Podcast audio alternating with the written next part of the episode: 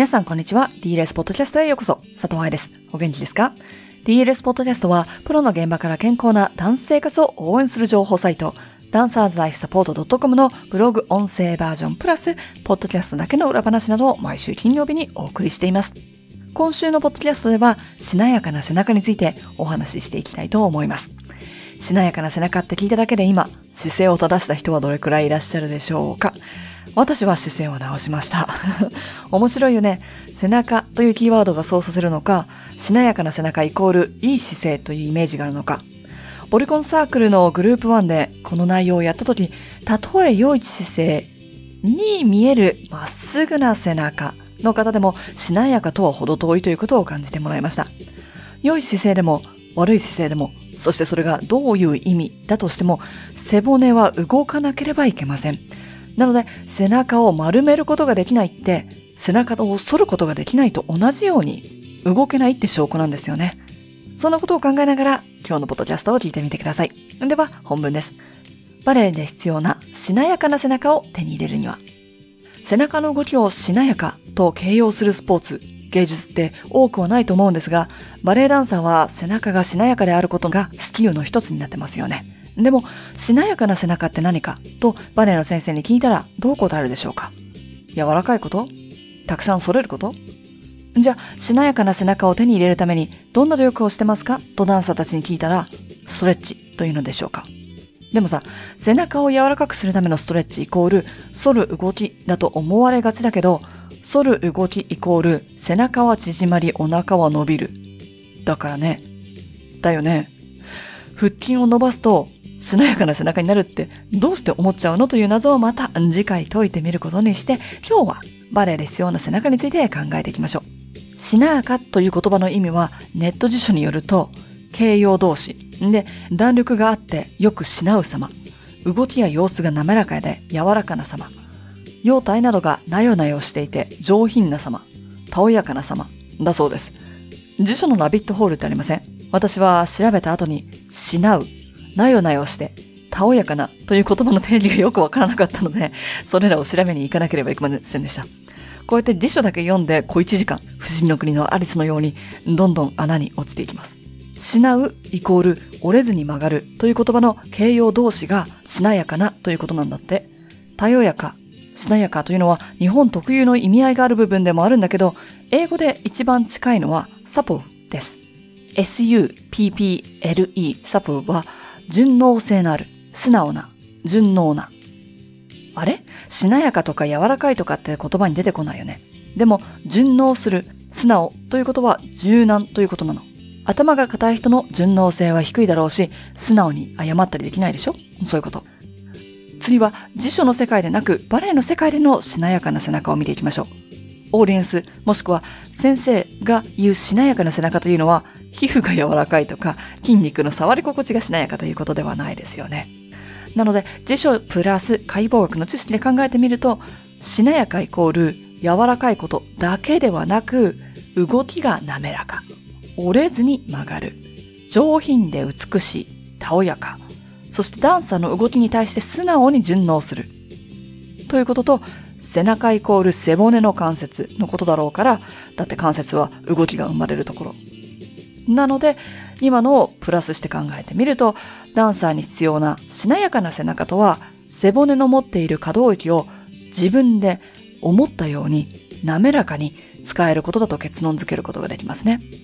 最初に説明したストレッチイコール伸ばすことでも少し気がついてくれたと思うけれども、前後開脚で後ろの足に頭がつくことをイコールしなやかな背中ではないということ、分かっていただけましたか？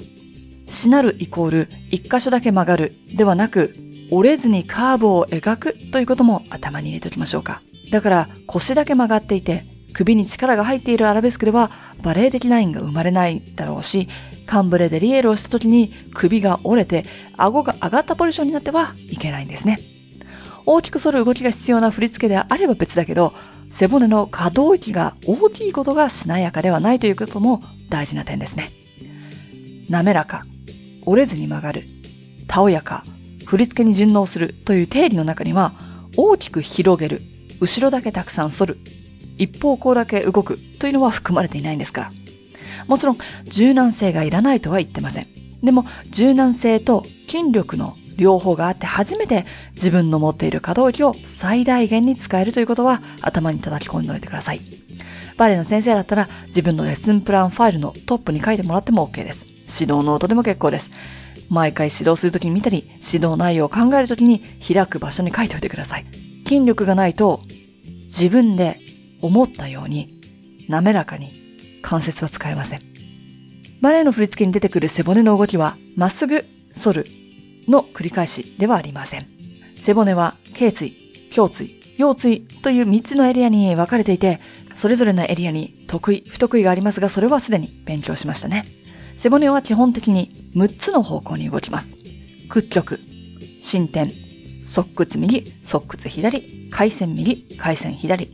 背骨全部でこの動きをする場合もあるし、首だけ屈曲とか腰だけ伸展とか部分的にもできるので、6の動きかける4、3つのエリアと全体の24のバリエーションがあることになります。これらが滑らか、折れずに曲がる、たおやか、振り付けに順応する、にできるとしなやかな背中になるんだろうなということが分かってきましたか？では、自分に聞いてみましょうか。背骨の24の動きすべての方向でストレッチしてますか？エクササイズしてますか？レッスンで指導してますか ?OK。背骨は24の動きがあるのねと思った方、実はもっと動くんです。1、違う動きを組み合わせる。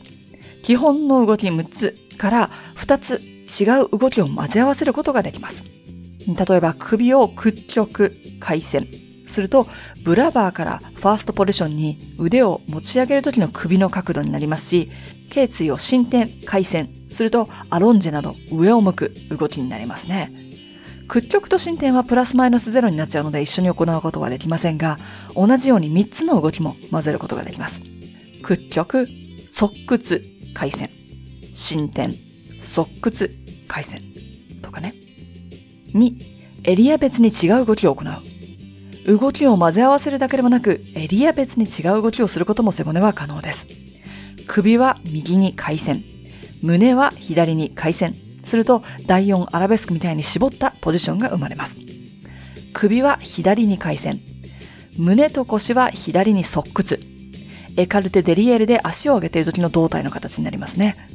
文章で説明していると分かりづらいので、YouTube に上がっている鬼活のビデオの13分あたりから一緒に見てやってみてください。今までの話をまとめると、バレエダンサー特有のしなやかな背中というのは、たくさん反れる、関節が柔らかいというよりも、自分の持っている背骨の可動域、そしてこれはいろんな方向に動くんだということが勉強した上で、それを思ったように、滑らかに、折れずに使うことだと分かりましたね。では次の質問。しなやかな背骨を手に入れるためには、具体的に何を練習したらいいのか。長くなってしまうので、この部分は来週のポッドキャストにてパート2でお話ししていきましょう。いかがでしたか？しなやかな背中を文章にすると、そして耳で聞いててもね、ちょっとわかりづらいところがあると思うので、私が一緒にちょっと動きながら説明している YouTube ビデオを見たい人は、そっちもチェックしてみてくださいね。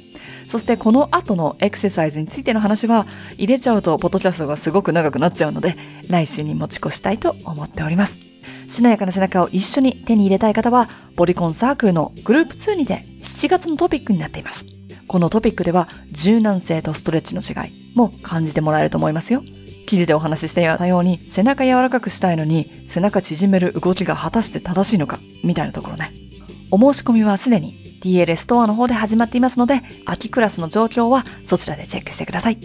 では来週はこの続きをお話ししていきましょう。ハッピーダンシング、佐藤愛でした。